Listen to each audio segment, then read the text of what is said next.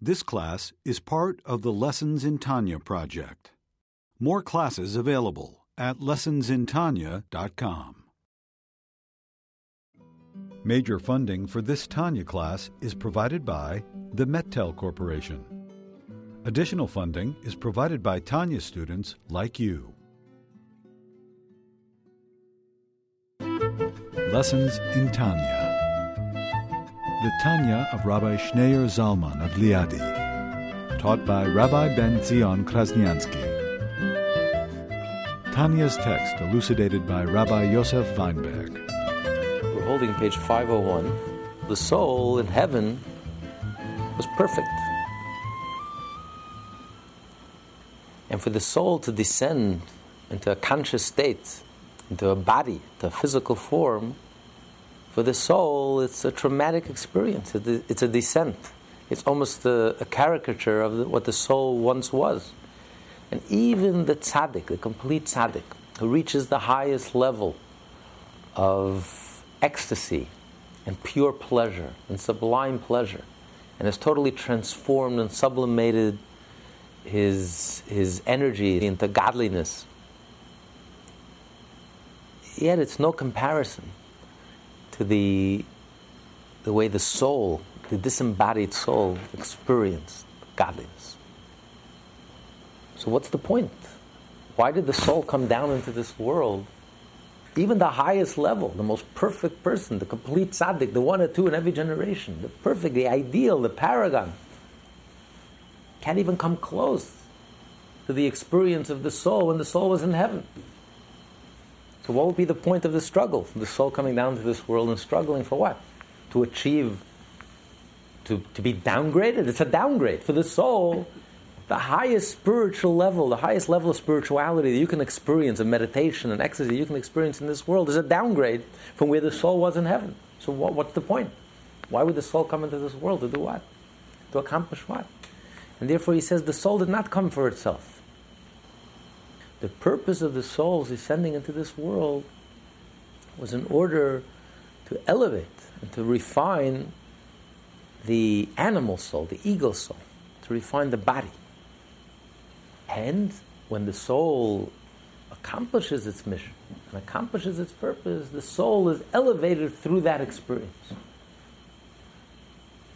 Because it's only when the soul engages in the body as it does through all the mitzvot, which are all physical and material, when the soul, by the soul engaging in the body, the soul is connected and touches the very essence of God. The soul fulfills the whole purpose of creation, which is to draw down God's essence and to reveal God's essence in this physical world by transforming the material into, into the spiritual, by transforming darkness into light. So he says, based on this introduction, now we can understand, he's going to explain why the Torah makes such an emphasis, places such an emphasis on tzedakah, and charity and tzedakah. A comment in light of the above. In light of the above, where it was explained that the distinctive quality of the act of mitzvah lies in their elevating effect on the body and vital soul we can understand why our sages so greatly extol the virtue of charity, declaring it equal to all other mitzvahs together. In all of the Talmud Yerushalmi, charity is called simply the commandment, for such was the idiomatic expression commonly used to refer to charity, the commandment. Because charity is the core of all mitzvah, of action and surpasses them all. For the purpose of all these mitzvahs is only to elevate one's animal soul to Hashem, since it is his vital soul that performs them and clothes itself in them, so as to be absorbed into the blessed Ein Sof, clothed in them. Now you will find no other mitzvah in which the vital soul is clothed to the same extent as the mitzvah of charity. For in all other mitzvah, only one faculty of the vital soul is closed faculty of action and the hand donning tefillin or holding as etrog. And even this one faculty is closed in the mitzvah only while the mitzvah is being performed. In the case of charity, however, which one gives from the proceeds of the toil of his hands. Surely all the strength of his vital soul is clothed in the effort of his labor, or in any other occupation by which he earned this money, which he now distributes for charity. Thus, when he gives to charity this money, to which he applied all the strength of his vital soul, his entire vital soul ascends to Hashem, hence the superiority of charity over other mitzvahs. But this seems to imply that if one does not invest all his strength into earning his livelihood, his charity lacks, lacks his quality, to which the Alter Rebbe rejoins. Even he who does not earn his livelihood from his labors, nevertheless, since he could have purchased with this money that he gave for charity sustenance for life of his vital soul, he is actually giving his soul's life to Hashem in the form of charity. Thus, charity comprises and therefore elevates more energy of the vital soul than any other mitzvah. Money, money is the ultimate ego trip. A person's identity is tied up in his money. Money is more than just, you know, what I can buy with the money. Your identity is tied up with your money. Your hard-earned money, it shows on your on your skill, on your. So for a person to give up your money and to give it to tzedakah, it's the ultimate transformation. Taking ego, which is the source, could be the source, and is the source of everything that's evil and negative in this world. You know, if people were egoless, this world would be a Garden of Eden. There would be no jealousy, there would be no envy, there would be no conflicts, there would be no war. Most psychologists would be out of business. There was no ego, we wouldn't have any problems. It would be a beautiful, loving place, genuine place. It will be heaven. So, ego is the source of all conflict and strife. It tears families apart, it tears people apart, it tears businesses apart, partnerships. Money, ego. The greater the ego, the greater the conflict. And here you're taking ego, which is the source of conflict, and you're taking it and giving tzedakah, creating a bridge to connect, to help another person in need. Because when a person is in need, there's nothing as powerful as when you physically help him. You give him money, and you put your hand into your pocket, and you give your money. You build, you cement relationships. You build such a powerful bridge. Because when that person needs physical help, he doesn't need your tears, your empathy. It's one thing you cry on his shoulders and you, you give him your empathy, but it's another thing when you stick your hand in your pocket and you actually give that money, part with your hard earned money and give it to that person and you're helping a person in need. The relationship that you're cementing, the closeness, the intimacy that you're creating is so powerful. There's nothing in the world as powerful. So you're taking the very source of friction and conflict, ego, and you're transforming it. Money itself, the source, the ultimate ego symbol, and you're transforming it into a powerful connector, into a powerful uniter.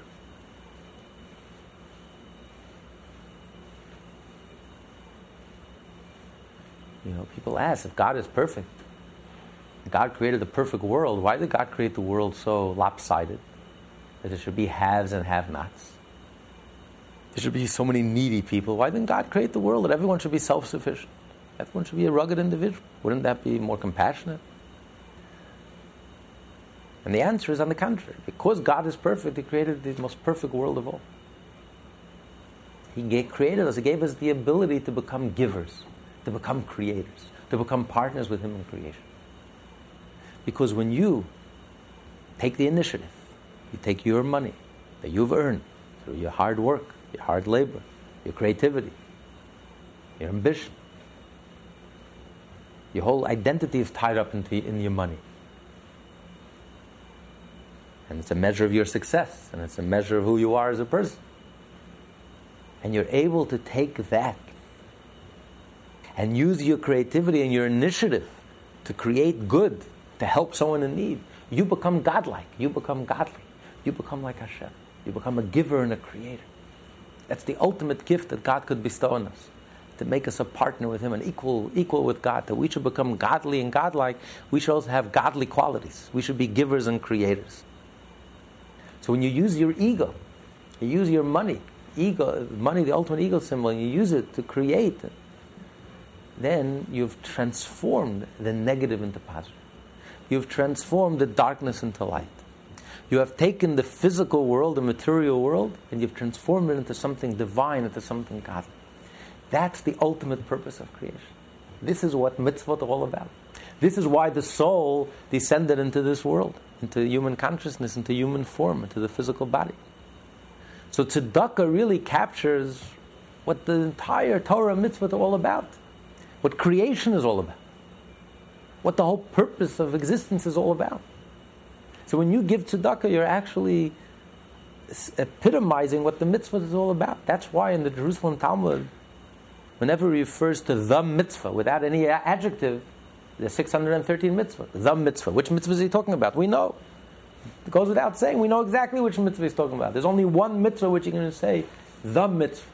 The mitzvah that captures the essence of all the mitzvah, which is tzedakah because it's about engaging in the physical world, not running away from the world, not escaping from the world, not looking at this world as a necessary evil. Oh, Nebuch, we have to earn money. Nebuch, we have to pay our bills. Nebuch, six days a week, we have to work. No, that's the whole purpose of creation. You spend all this time and all this effort in earning that money because when you take that money and you give tzedakah, that's the ultimate purpose of creation. You are fulfilling the whole, what it's all about. You're on a mission. This is the essence. You're really getting to the crux and the essence, what, what it's all about, what life is all about. You really get what it's all about. Because the answer is not to escape, the answer is to transform the very darkness itself, to take the lowest, the crustiest, the coarsest, and to transform that itself into something divine, to change it its very substance from something crusty and coarse and materialistic and egotistical to something divine, something unified. How do you do that when you give tzedakah? That's the magical thing of tzedakah. When you give tzedakah, you've taken that money, which could be the source of all evil and negativity and strife and conflict and jealousy and hatred and self absorption, and you've taken that and transformed it into something selfless, divine, godly, good, wholesome with that simple act of taking money, even if it's a penny, every time you take a penny. With this penny, you can, you can, person who hasn't eaten, with this penny, you can buy something and you can save a life. Every penny, it's, it's an ego symbol. Money, the ultimate ego symbol. You've transformed it into a mitzvah, the mitzvah of tzedakah.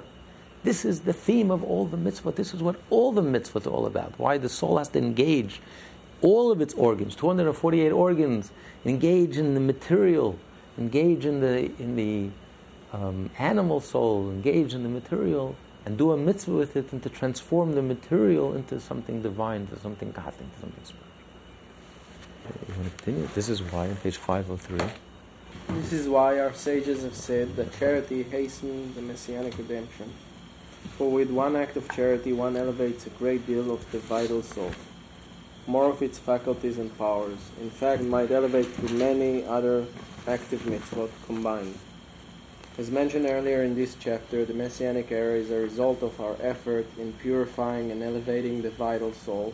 Charity, which affects this elevation in such great measure, thus hastens the redemption. So he said earlier that how do we bring about the redemption? We create the redemption. We bring about the redemption. There's an active program how we bring about the redemption, and that's called Torah mitzvah. When we do a mitzvah, and we take a physical object, and we transform it into a holy object, we are bringing about the redemption. Because we're taking a portion of this coarse, degraded, materialistic world, and we're transforming its very substance into something divine, into something holy and godly. He said, so there's no mitzvah like tzedakah when it comes to transforming the world. Because when you do tzedakah, you're not just, you're not just transforming. With the other mitzvot, you're transforming an aspect, a detail, one organ, one part of your life. When you, but through tzedakah, you're affecting, your whole ego is affected. Your whole being is affected. And therefore the whole world is affected. And that's why the redemption will be a permanent redemption, not a temporary redemption, like the, like redemption from Egypt, the exodus from Egypt, when we reverted back into exile. But here, this redemption will be a permanent redemption because we will have transformed the very source of negativity. The very source of negativity itself will become completely transformed. In Egypt, when they left Egypt, God crushed the ego. He crushed Egypt. He crushed ego. He crushed coarseness. He crushed arrogance. As a result, the Egyptians were crushed and the Jew was redeemed. Mashiach will come, God will not crush the world. The world will be transformed and changed. And that's why the redemption will be a permanent redemption. How do we go about achieving this redemption? By changing the world. That's why after the exodus from Egypt, God gave us a program, Torah and mitzvahs. Through Torah and mitzvahs, we actually change the world. The world is not the same. The world itself becomes changed. The darkness itself becomes transformed into light. The material, coarse, crass substance itself becomes transformed into something holy and godly. And the ultimate transformation is achieved through tzedakah. When you take money, the ultimate egoism, the old being identity is tied up in the, into your money and you're able to part with that money and give away to tzedakah and do something selfless with it and godly and connect and cement relationships and create unity, taking the very force of evil itself, the negativity itself, and transforming it into positive, changing its very substance. This is so powerful. This hastens and achieves the Mashiach. That's why the Rebbe, at the last, last years of his life, the Rebbe spent every single Sunday giving out thousands of dollars giving out the tzedakah, encouraging tzedakah, because the power of tzedakah, the power of tzedakah, he, he always said, the power of tzedakah to hasten Mashiach is so powerful. When you give a dollar to charity, when you give a that act is such a powerful act. You're transforming the whole world. You're taking the coarseness of the world, the crassness of the world, the egotism, the self absorption, the self centeredness, everything that's tied up in money. We know now how people worship money. Money has become the new God. As the Alter Rebbe once said, the Talmud says that the rabbis of the Great Assembly destroyed the evil inclination for idolatry. And they substituted it for the evil inclination of money. The Alter Rebbe says, I'm not sure they did a wise thing because, because money is an idol. People worship their money. God we trust. They worship the dollar bill, the almighty green dollar bill you know, people have no life. Their whole life is their money. Yeah, at least when you worship an idol, at least you believe in something greater than yourself. When you worship the almighty dollar, you're worshiping yourself. There's nothing, me, myself, and I.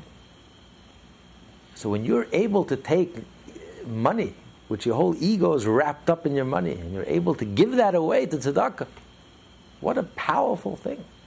What a powerful transformation. A core transformation. You're transforming the very coarseness and crassness, the very essence of what this world is all about. It all runs around money, ego. And to make something divine and godly and good with it, that's the power of tzedakah. Wow. People only realize the power of tzedakah. They'll be lining up out the door to give. The lessons in Tanya.com.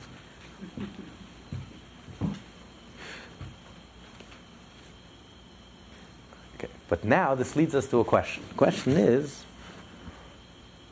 so, on one hand, he just explained very powerfully, very potently, how tzedakah is the ultimate mitzvah, not just a necessary evil that we have to engage in the material world. This is the whole purpose of creation. On the contrary, something magical, something special, something divine happens through our engagement even though we may not experience it and feel it, because Mashiach hasn't come yet. And for us, till Mashiach comes, it's a constant struggle, it's a daily struggle. So we're here, we're struggling the rest of our lives. But he says, don't for a minute, don't, please don't not appreciate it. You have to appreciate what you're accomplishing, what you're doing, how significant it is that you're doing, that you are fulfilling the purpose of creation. Every time you take that darkness and you engage in that darkness and in that struggle, and you take another portion of this world, and you take a portion of your own ego, and you transform another organ in your body, and you transform and do a mitzvah with it, you're taking another portion of this world and you're transforming it, its very substance into something divine, something godly, and something holy. Something magical is happening. Whether you feel it or not, whether you're experiencing that, but know, know that that's the truth. And when you live and you're charged with that sense of mission and realizing that you are fulfilling the divine purpose of creation, especially in times of darkness, especially in our generation, our day and age. So that gives you all the courage and all the strength that you need to lift up your head, lift your head high, and to march forward with confidence, with joy, knowing that you are fulfilling the whole purpose of creation. Well, the question then is how do we reconcile that with the statements in the Talmud?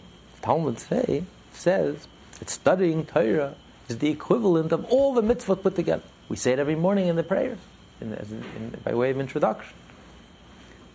We wake up, we read the first Mishnah, the second tractate in Peah, and it says there that Talmud Torah, the mitzvah studying Torah, is Keneged Kulam, is equal, equivalent of all the other mitzvot put together.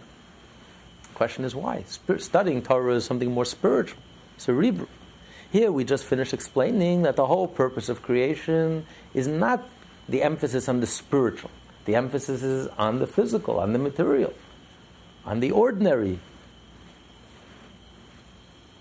on the person who has to struggle, on engaging in the darkness, engaging in the material, coarse, crass world that we live in. That's the whole purpose.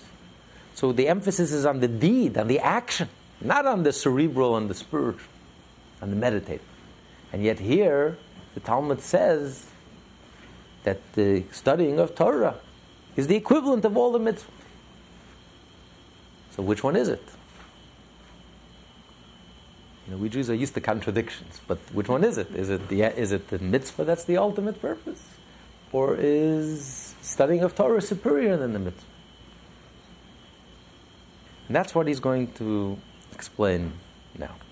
See, at any rate, that charity is superior to all other mitzvahs, including Torah study. But here one may object, as for the statement of our rabbis that Torah study outweighs all other mitzvah, including charity, how can this be reconciled with what was said above? This is because the study of Torah employs speech and thought, which are the inner garments of the vital soul, unlike action, which is external.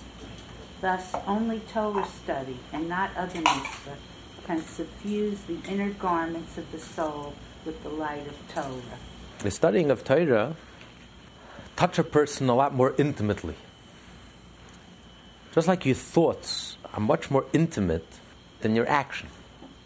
They're more reflection of you than your actions.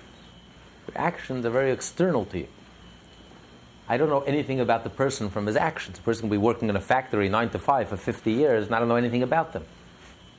It's external. When a person speaks, I know something more about them. Speech is a little more intimate. Thought is even more intimate. That's why you can't stop thinking. You can stop think- talking, but you can't stop thinking because it's, it's so intimate with the person. Thoughts are much more intimate to the person. What a person thinks about, what thoughts pop into your head,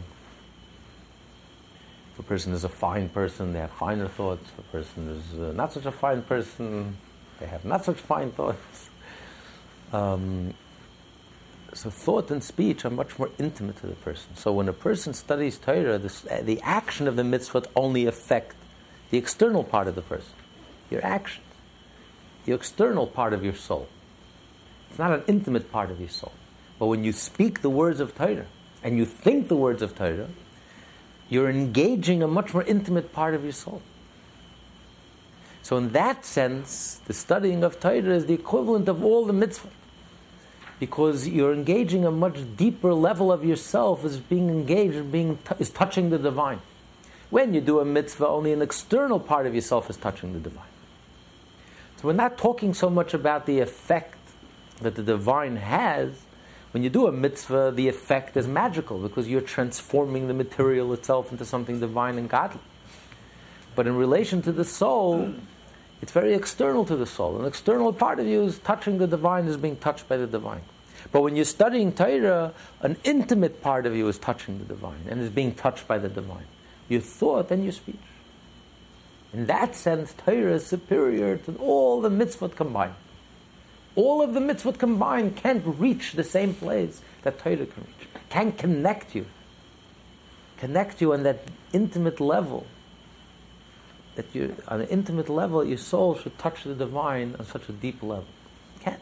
Only through Torah you have the ability to touch the divine on such a deep, personal, intimate level.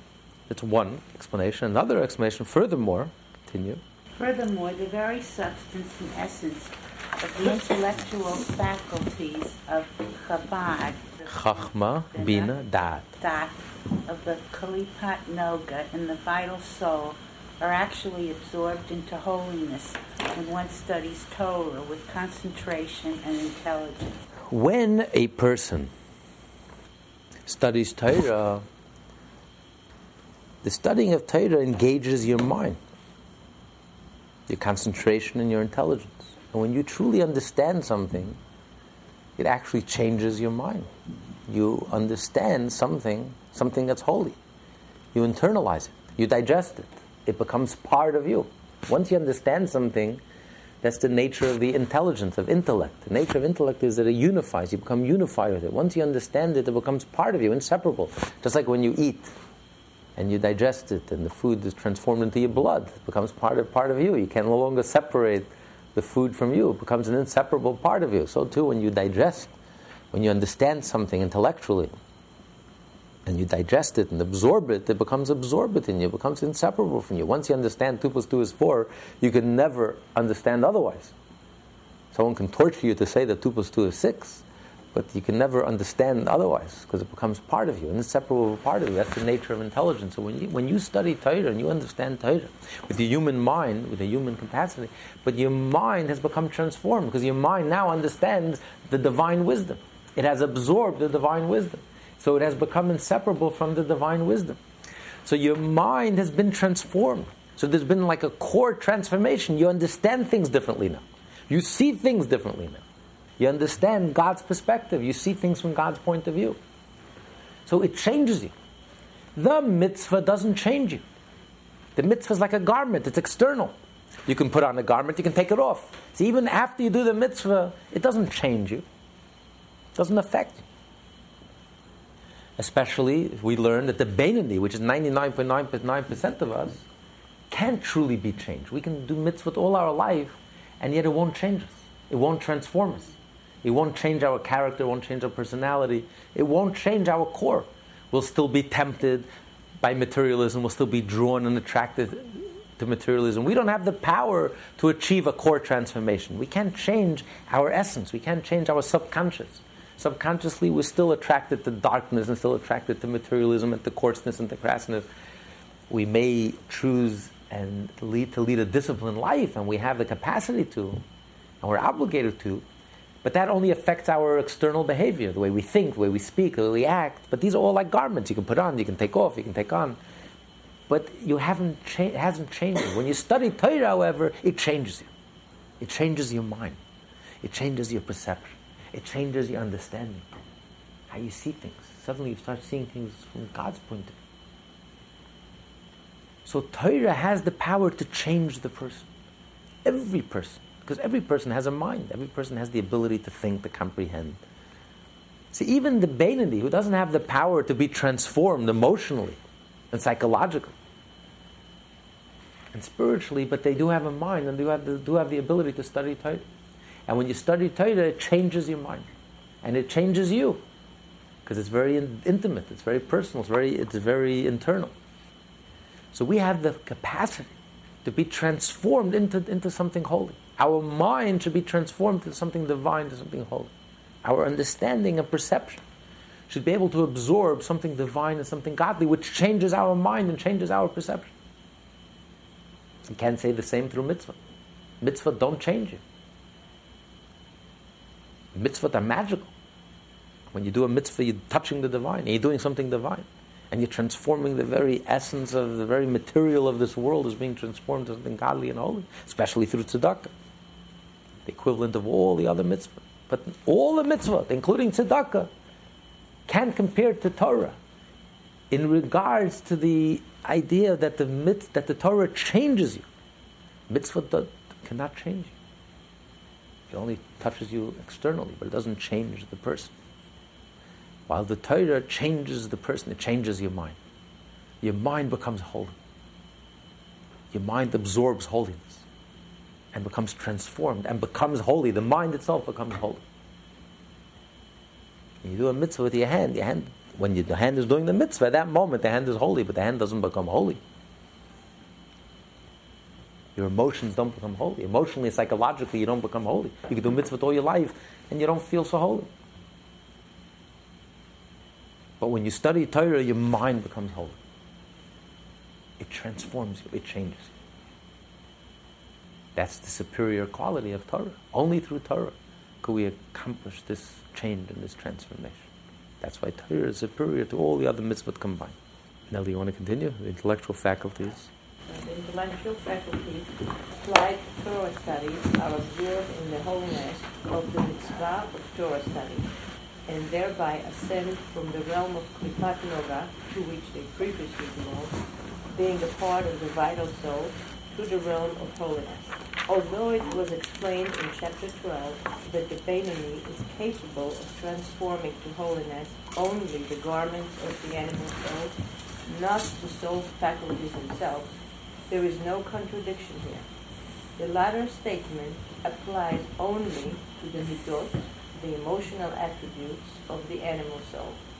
The Beinoni is indeed incapable of transforming the midot to holiness. Chabad, however, can be transformed even by the Beinoni. The Alter Rebbe now explains the difference between them. Although Beinonim are incapable of mastering the substance and essence of the Midot, Chesed, Gvura, Tiferet, and so on, so as to transform them into holiness. This is because the evil of Klippa is stronger in the Midot than in Chabad the intellectual faculties, since on that level of midot, they, the Klipot, draw more vitality from holiness than they do on the level of Chabad, as is known to students of the Kabbalah. The shattering of the vessels, which gave rise to the existence of Klippa, occurred primarily in the midot, and it is therefore more difficult to elevate the evil of midot. The evil of Chabad, however, can be transformed to good through intensive Torah study? We know it's much more difficult to change a character trait or your personality trait than it is to change your mind. You know, the mind, you know, what's a greater reflection of the person? Is it the mind or is it the character, the person, the heart? It's the heart. A person could be brilliant, but it has no very little impact on their personality or character. Many, some of the most brilliant people are clueless about their own personality and character. They're very sharp at everyone else's personality and character, very perceptive and very penetrating, but are completely oblivious and about their own personality and character much more difficult to change one attribute, one emotional attribute, jealousy, anger, hatred, pettiness, than it is to change your mind, to change an idea. An idea is abstract. How much of your identity is tied up with the idea? But your personality, that hits home. That's closer to home. To change, you want me to change my personality, change my temper, change my whatever personality or emotional temperament I have and I have to struggle with, that's much more difficult. So, and that's why the Beinoni can't change it. Most people can't really change, achieve a core change in their personality, in their temperament, in their character. It's extremely, extremely difficult. We don't have the power to change, to achieve a core transformation. But we do have the power to change our mind. You change an idea, change your underlying assumption, change your idea, change your perspective, change your outlook. That's doable. That's much more, that's doable. That we can do. So there's much more energy, much more energy in the midas, and the ego is much more tied up in the, in the emotions and the character than it is in the mind. The mind is abstract. So I can understand abstractly, I can understand the way things should be, the way I ought to be, the way I would like to be. But it doesn't necessarily translate into action, into, into the way I feel. Change the way I feel, that's, that's a, lot, a, lot more, a lot more difficult. So that explains why the Chabad could be transformed,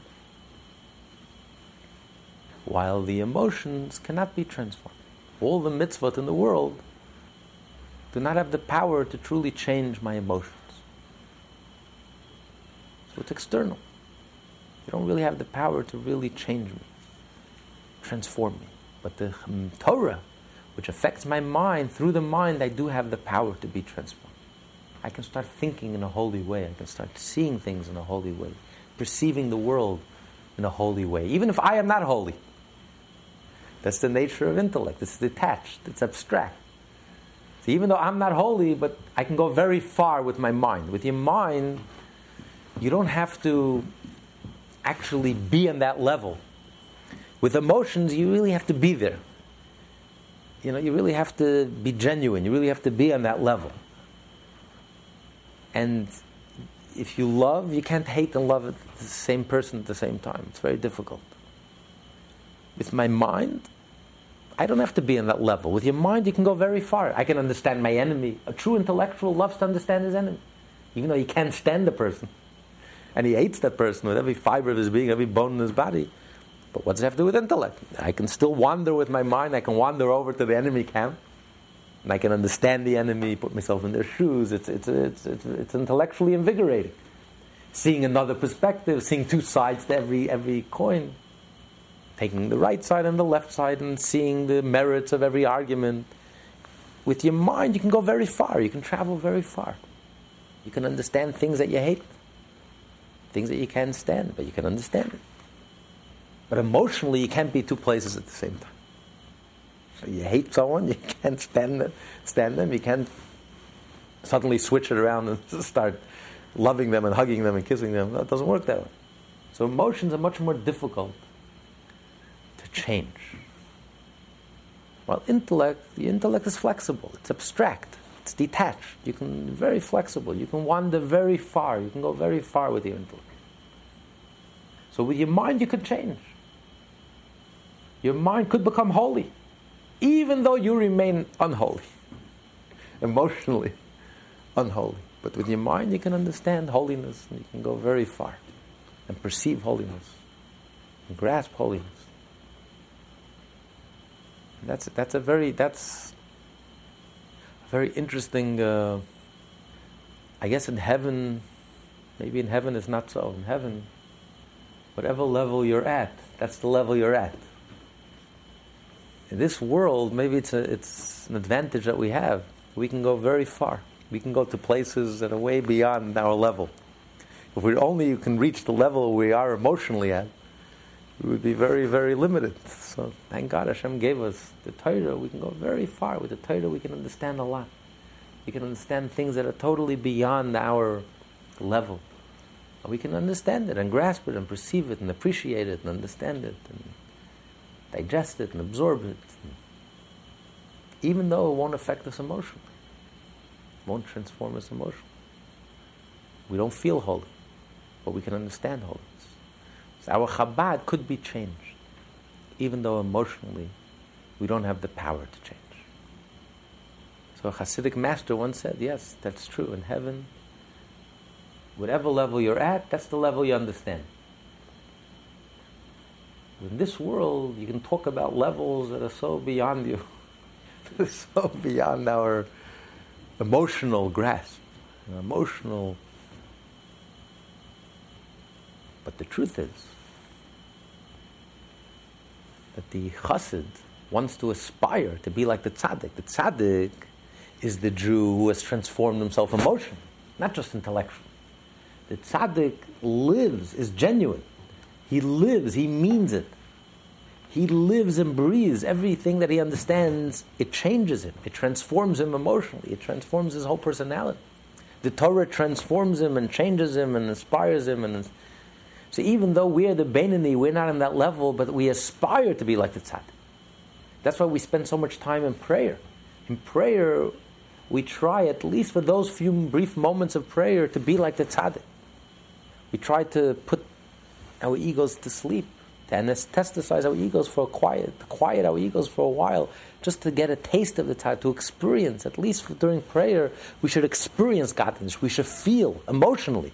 We should feel godliness. We should be inspired by godliness. It should transform us, it should change us, it should move us. The idea to be moved. And that takes time. That takes time. That takes tremendous effort.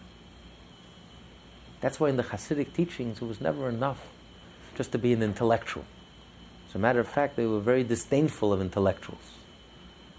Those were cerebral intellectuals, were disconnected, abstract.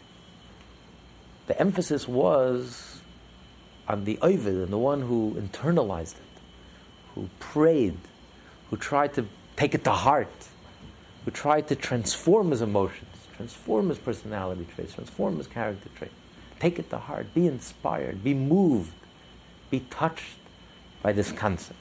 If the concept just remains an abstract concept and it doesn't move you and change you and inspire you and challenge you, then, then it's, it's, you know, that was actually looked down at in Hasidic, in the Chabad Hasidic, by the Hasidic masters and teachers, by the Rebbe's, the Rabbeim. So, but that's a much more difficult goal. It's like the story with the Rabbi Dov Ber, the Maggid of Mezritch, the second leader of the Hasidic movement. He had a friend before he became Rebbe who they used to study Kabbalah together. And the Rebbe would spend hours in prayer. And his friend would pray very quickly. So his friend says, I don't understand. We study the same Kabbalah we know the same Kabbalistic intentions. Yet I daven pretty quickly, and you takes hours and hours. What's the difference in you and I? The Rebbe smiled because his friend was a businessman. He used to study Torah a whole year, but twice a year he would go to the big market and he would buy uh, wholesale, and then he would come back and sell it, and then he would spend the rest of his time learning. So the Rebbe says, You know, you take two months out of the year to travel. Let me ask you, if it was up to you, if you had a choice, would you travel those two months? He says, no, it's such a waste of time. I'd rather stay home and study those two months. The Rebbe said, I don't understand. Why do you have to travel? Why don't you just sit at home, close your eyes, and just imagine? Imagine you're getting on your horse. Close your eyes and imagine you're on your horse, and imagine you're traveling, and imagine you arrived, you arrived at the big city, and imagine you're talking to all your customers, to all the wholesalers, and you're buying, and you're handling, and you come to a price, and you load your wagon, and imagine you're driving back, and imagine you're home, and imagine you sell the merchandise, and believe me, the whole thing would take you one hour. What do you have to spend precious 30 days, a whole month, traveling and actually traveling, and actually going there and buying and selling? He says, Rabbi, come on. That's, that's, I would be traveling in my mind, but I, I have to do business, the real business. It would just be imagination. It wouldn't be real. So the Rebbe says that's the difference in you and I. You're praying, you know all the Kabbalistic, in, in, in, you know, all the Kabbalistic intentions. But it's all imagination. It's all in your mind. He says, I want to travel there. I want to go there. I want to be there. That takes time. There's no shortcuts. To actually be on that level, to experience that level, to be inspired, that takes, that's what prayer is. In prayer, you don't study anything new. When you study Torah, you're studying something new. Every day you learn something new. In prayer, you're praying the exact same thing, exact same words. But in prayer, you're trying to experience it. You're trying to take that that you already know intellectually, and you want to taste it. You want to experience it. You want to be moved by it. You want to be inspired by it. To hit home. It should evoke a response, an emotional response. You should love Hashem. Prayer is the service of the heart. The rabbis say, where does it say in the Torah you have to pray? It says you should serve God with your heart. Prayer is service of the heart. Prayer is taking everything that you know in your mind and bringing it to your heart. Your heart should be moved, inspired. Should warm your heart. That takes time. That there are no shortcuts. So that's the ideal. The ideal is the tzaddik. We aspire to be like a tzaddik, even though we can never truly be like the tzaddik but at least for a few moments every day, we have to be inspired. But that's very difficult. Very difficult to change. So even though Hashem made it, gave us the gift of Torah, that we, by engaging our mind, our ordinary human minds, by engaging in Torah and something holy, we can transform, change our minds and transform our very minds into something divine and godly and holy, even though emotionally we can't truly transform ourselves emotionally. We can understand holiness even though we don't feel holy. We don't experience. So that's the advantage of Torah. Thus, we have two reasons. Continue. We have two reasons. Thus, we have two reasons for the superiority of the mitzvah of Torah study. A. It is practiced with the innermost soul garment, thought. B. It transforms the actual soul faculties of Chabad themselves to holiness.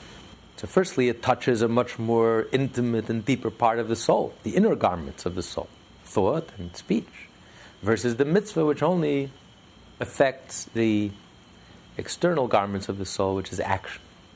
And in addition, it actually changes the soul faculties itself, the ego faculties, the ego soul faculties of Chabad, of wisdom, understanding, and knowledge.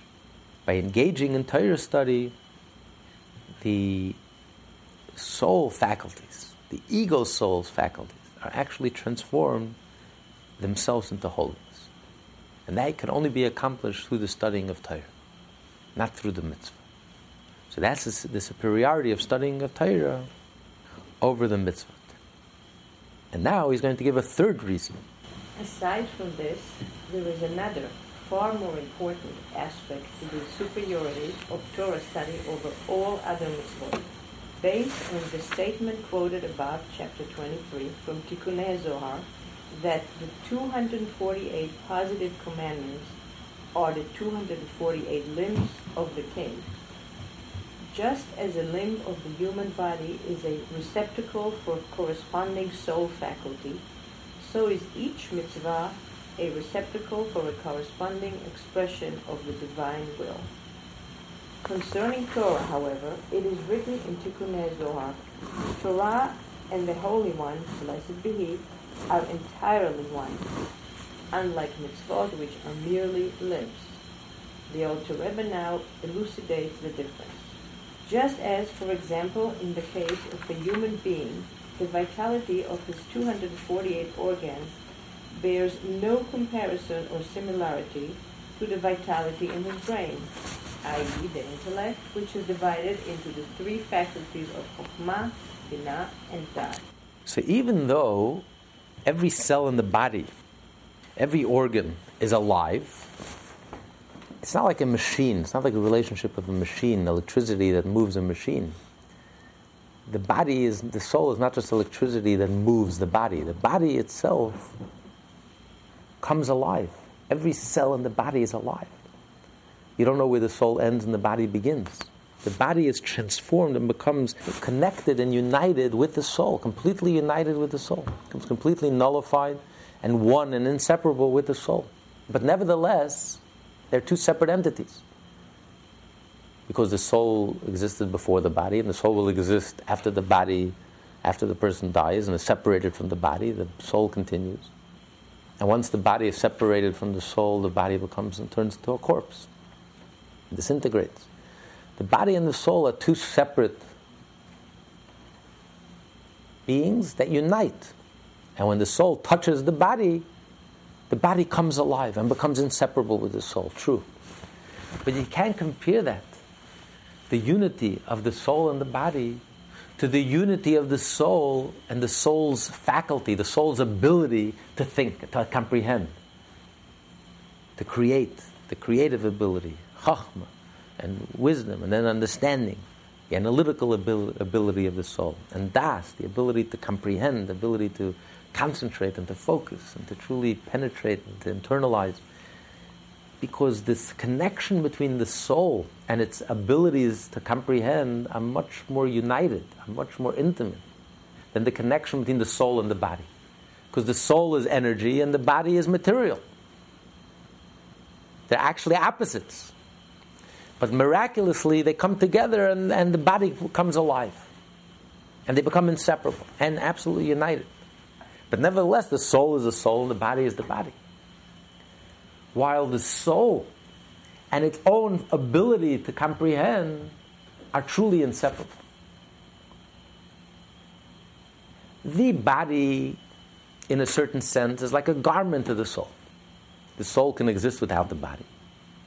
The soul once existed without the body before the soul enters into the body. And the soul will continue to exist after the body dies. The soul will drop the soul, the, the body like a garment, a container. The soul is still here.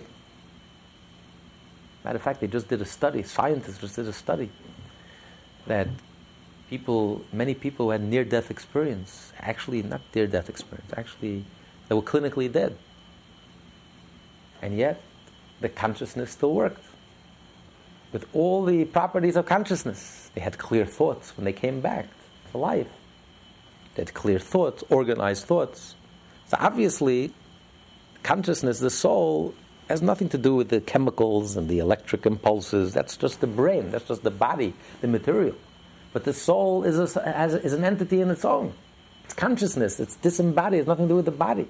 The body is just a vehicle, a vessel for the soul. But the soul has a life of its own. Consciousness is not the chemical impulses or the electrical impulses in the brain. The body, the soul, it's, it's a purely spiritual, it's a spiritual entity, a spiritual being. You can't capture in a laboratory. The soul has a life of its own that existed before the body and will continue to exist after the body, life after death, life before death. So the soul is, is a life of its own. The soul is a soul and the body is a body. So, yes, it's not like a garment because a garment you can discard. You can take, put on your suit, take off your suit. The soul doesn't take off, can't just leave the body. From the moment you're born until the last moment, your last breath, you can't just take off your body and change bodies. And they become inseparable, they become one. But nevertheless, it's like a garment to the soul. An inseparable garment, but it's a garment. While the soul and the faculty of comprehension, that the soul's ability to comprehend and to be creative and to, to analyze and to internalize and to concept, this is, this is inseparable from the soul. So the unity within the soul and its comprehension is much deeper, much more intimate than the unity of the body and the soul. The soul could exist without the body. Once did, and it will. But the soul and its ability to comprehend are, in, are inseparable. They're like one. But yes, the soul is undefined. The soul is much greater than just its ability to comprehend. But its ability to comprehend is not something external to the soul. It's not like a body to the soul. It's, it's, it's a part and parcel of the soul. The soul, because the soul is perfect and the soul is whole, the soul, part of it is, it has an ability to comprehend the faculty of wisdom, understanding, and knowledge. Consciousness. That's part and parcel of the soul. It's inseparable from the soul. So he's saying that's an analogy. That's the difference between Torah and mitzvah. The mitzvah, the Zohar calls God's organs. So, yes, when you do a mitzvah, the physical object becomes like an organ, and you become like a tool, a tool, an implement for God's will. So, you become an inseparable, we become like God's body, which become inseparable with God. But nevertheless, the unity of the body and soul is the closest unity, but nevertheless, it's not an absolute unity. Because the soul is a soul and the body is a body. They're not one and the same while the soul and its ability to comprehend is one and the same. The unity is much deeper. They are completely unified. So when you studying, when you study Torah, Torah engages your mind, your intellect. So the unity that you accomplish, just like the unity between the soul and its ability to comprehend, when you study Torah, you become like God's mind. And God and His mind are one. So the unity that you accomplish between the, your ego soul's faculties of comprehension and God become inseparable, become a true unity, an intimate unity, a much deeper unity than the unity that you accomplish by doing a mitzvah between your organ and between the object and God. You become an organ to God. But that's a, a unity, very profound unity, but nevertheless, it's not an inseparable unity. But when you study Torah and you engage your mind, your mind becomes an inseparable unity from its soul. So you become one with the mind of God, you become inseparable unity. Your faculty, your ability to comprehend becomes inseparable with God. So that level of intimacy, that level of unity is a unity that far exceeds and far surpasses the level of unity that you can accomplish with God by doing a mitzvah. It's a much deeper unity. It's an absolute unity. So this is the third and most profound reason, profound explanation. Why the rabbis say that studying Torah is superior than all the other mitzvot combined. Because the unity that we accomplish with God, the unity that our souls, ego souls, faculties of wisdom, understanding, and knowledge that we accomplish with God is much deeper, much more profound, much more intimate, much more unified with God than the unity that our organs can accomplish with God through mitzvot. You want, to, you want to continue? Every limb of the body. Every limb of the body is, of course, bound to the soul which provides it with life. Yet there are two separate entities which have been joined together. It is otherwise, however, in the relationship between one's intellect and his soul. The intellect is an extension and a part of the soul itself. It's not like a garment of the soul the soul has added. The body was added to the soul. And there was a time the body is taken away from the soul. You can't take away the soul's ability to comprehend from the soul. It's part and parcel of the soul. A soul has the ability to comprehend. It's not the essence of the soul. The soul is much greater than just its ability to comprehend but it's part and parcel. You can't separate it. You can't divide the two. It's, it's an absolute unity. Thus, Thus, its unity with the soul is not that of two separate entities which have been joined, but of two components of a whole. This difference between the limbs of the intellect illustrated the difference between the other mitzvot and Torah study as the Alter Rebbe continues. Just as it is in the case of human beings, so too, by way of analogy, allowing for the qualification that any comparison between human and divine traits must be distant. However, by the of degrees, it is with regards to the illumination of Ein Sof light clothed in the mitzvot of action, compared to the illumination of Ein Sof light clothed in the Chabad faculties of one immersed in the wisdom of Torah, an illumination commensurate with the level of each man's intellect and his grasp of Torah. To the extent that his intellect grasps the Torah which he studies, it is united with godliness, with a unity comparable to that of one's intellect with his soul. Herein then lies the superiority of Torah study over other mitzvot, even over charity. Torah study affects a much higher level of unity with godliness than do the mitzvot of action.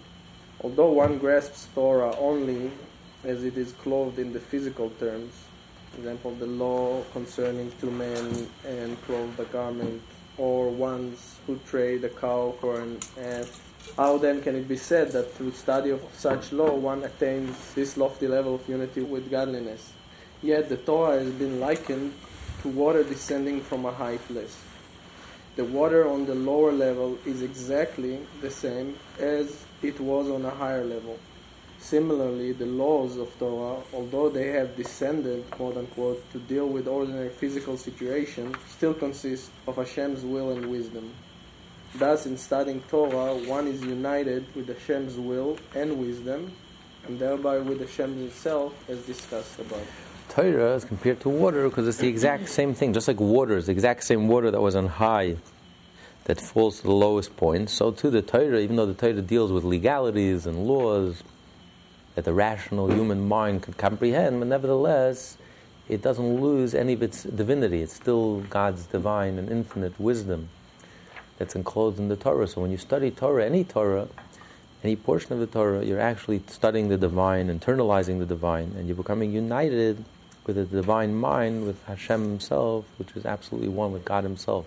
And that unity is an absolute unity. Your mind becomes inseparable and becomes part of the divine and the divine mind. the infinite mind. So you become completely unified with God in the most intimate way, inseparable with God. So that's the tremendous uh, enthusiasm that a Jew has to study Torah, because it connects your thought and speech to God. It changes your mind, changes your ego soul's ability to comprehend into something divine and holy. And the intimacy that you achieve with God, you also become completely unified with God, inseparable from God. You become part of, part of God. When you do a mitzvah, you become a chariot. You become an implement, a tool. But you can't become completely unified with God. When you study Torah, however, you become completely unified with God. This class is part of the Lessons in Tanya project. More classes available at lessonsintanya.com.